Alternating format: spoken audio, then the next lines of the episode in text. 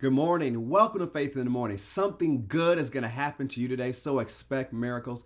Thank you for joining me today. However, you're watching, if you're watching the live stream on Facebook, YouTube, or Twitter, or on Faith Plus, on demand on Faith Plus, or listen to me on Apple Podcasts or Spotify, I'm so glad that you're joining me this morning. If you haven't already, please subscribe on YouTube or Apple Podcasts or Spotify. Let's jump right into it. This week, we're talking about walking the path that God has for you and how you can get the best out of this life and best out of this path that God has prepared for you. One of the scriptures we looked at frequently was Psalm 65, verse 11. It says, You crown the year with a bountiful harvest even the hard pathways overflow with abundance. Or another version says, You crown the year with your goodness, and your paths drop fatness. The next verse says, They drop upon the pastures of the wilderness, and little hills rejoice on every side.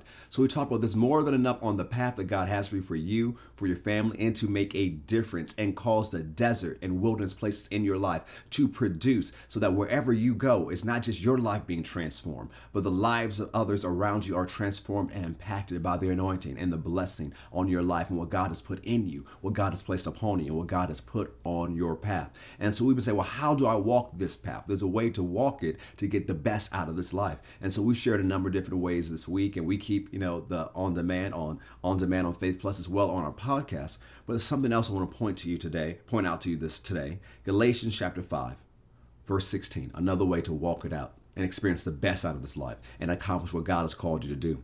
All of these ways are important. I'm going to add this way to you today.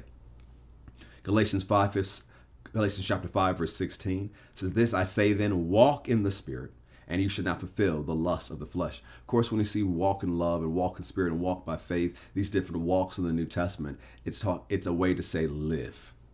So it's saying live in the Spirit. I want to read it to you from a few different translations. The message version says this way My counsel is this live freely, animated, and motivated by God's Spirit. The New Living Translation says, So I say, let the Holy Spirit guide your lives. Then you won't be doing what your sinful nature craves. Another translation says, But I say, walk by the Spirit, and you will not carry out the desire of the flesh. And one more translation. It says, Amplified Classic, but I say, walk and live habitually in the Holy Spirit, responsive to and controlled and guided by the Spirit. Then you will certainly not gratify the cravings and desires of the flesh of human nature without God. So the way to get the best out of this life, for to get the best out of your path, so that wherever you go, the deserts and the wildernesses of life are transformed to look like the Garden of Eden, as we talked about this week, is to be led by the Spirit of God. Romans 8 says, Those who are led by the Spirit of God, they are the sons of God. This denotes maturity.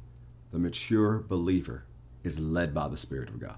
Every child of God has the Holy Spirit living within them. You know, Paul even goes so far to say in his writings, if you don't have the Holy Spirit, you don't belong to God. If you are a believer in the Lord Jesus Christ, you have the Holy Spirit. He lives within you. There is something subsequent to salvation, the baptism of the Holy Spirit, where he rests upon you. But every single believer who's made a decision to follow the Lord Jesus Christ has a Holy Spirit living on the inside of them. And He wants to lead you, He wants to guide you, He wants to help you, He wants to show you what to do. Because of His leading, you'll be able to walk wisely, as we talked about this week, and walk circumspectly and pay attention to what's on your path. You'll be able to redeem the time because the days are evil and troublesome. Because the Holy Spirit lives within you, you'll be able to use the love that God's put in your heart to love others. You'll be able to forgive others. You'll be able to use your faith. You'll be able to do the impossible because you're being led by the Spirit of of God. He is the greater one who lives on the inside of you, as we saw earlier this week in 1 John 4. So follow the direction of the Spirit of God today. Stay sensitive to His leading, stay sensitive to His guiding. And guess what? You will accomplish what God has called you to accomplish. This is the way to walk out what God has for you. Follow the leading of the Holy Spirit. Yield to Him, listen to Him, and watch what He does in your life. This is the way to success. This is the way to victory. This is the way to make a difference. Follow the leading of the Spirit of God. Don't make it harder than it needs to be. A lot of people say, Oh, I can't hear God talk. Yes, you can.